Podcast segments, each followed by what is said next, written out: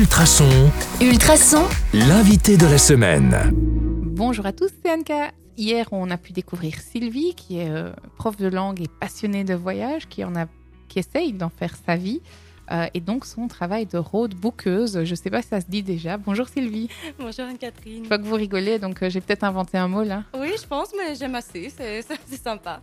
Donc roadbookeuse, euh, ben, finalement, c'est quoi la différence entre votre métier de roadbookeuse et euh, celle, ce, ce- ce que la dame va faire dans une agence de voyage, par exemple Donc voilà, en fait, moi, euh, ici, c'est vraiment l'idée du travel planner. Donc euh, voilà, je vais donner un, un exemple concret, je pense Mhm. que c'est plus facile pour comprendre.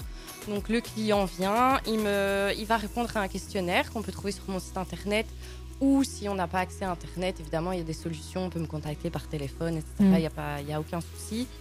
Euh, et donc, en fait, je vais poser différentes questions en ce qui concerne la destination, le nombre de personnes qui viennent, le genre d'activité qu'on aime, les centres d'intérêt qu'on aime, le genre d'hôtel dans lequel on aime résider.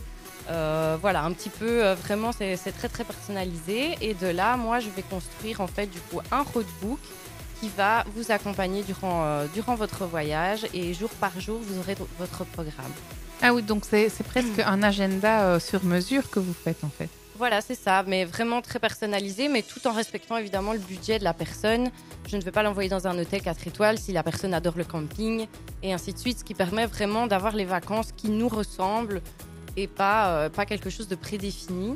Maintenant, la principale différence entre euh, ben, le rôle de travel planner et l'agence de voyage, ben, c'est qu'en fait, moi, je ne vais pas réserver, ce qui va permettre au client en fait de garder le meilleur prix. Donc, puisque moi, je ne vais pas prendre de marge bénéficiaire en fait sur le, sur le prix du voyage, le client va juste me payer en fait le- ben, mon travail de recherche.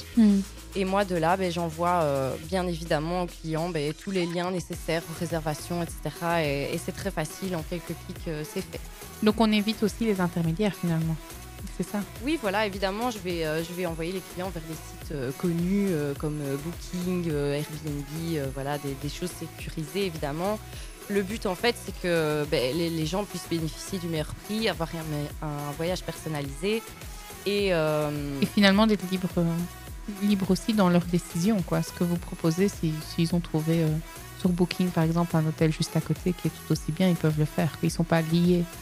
Oui, voilà, c'est ça. Et euh, parfois, je vais peut-être proposer plusieurs possibilités. Ou si la personne me dit, ben voilà, moi, je suis pas très convaincue par euh, cette, cette proposition, ben, je peux en proposer une autre. Évidemment, on adapte. Et, euh, et voilà.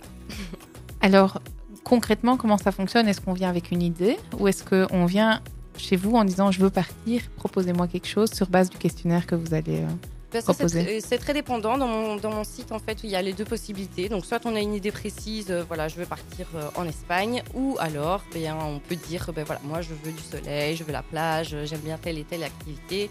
Et dans ce cas-là, ben, je proposerai des destinations qui, euh, qui conviennent.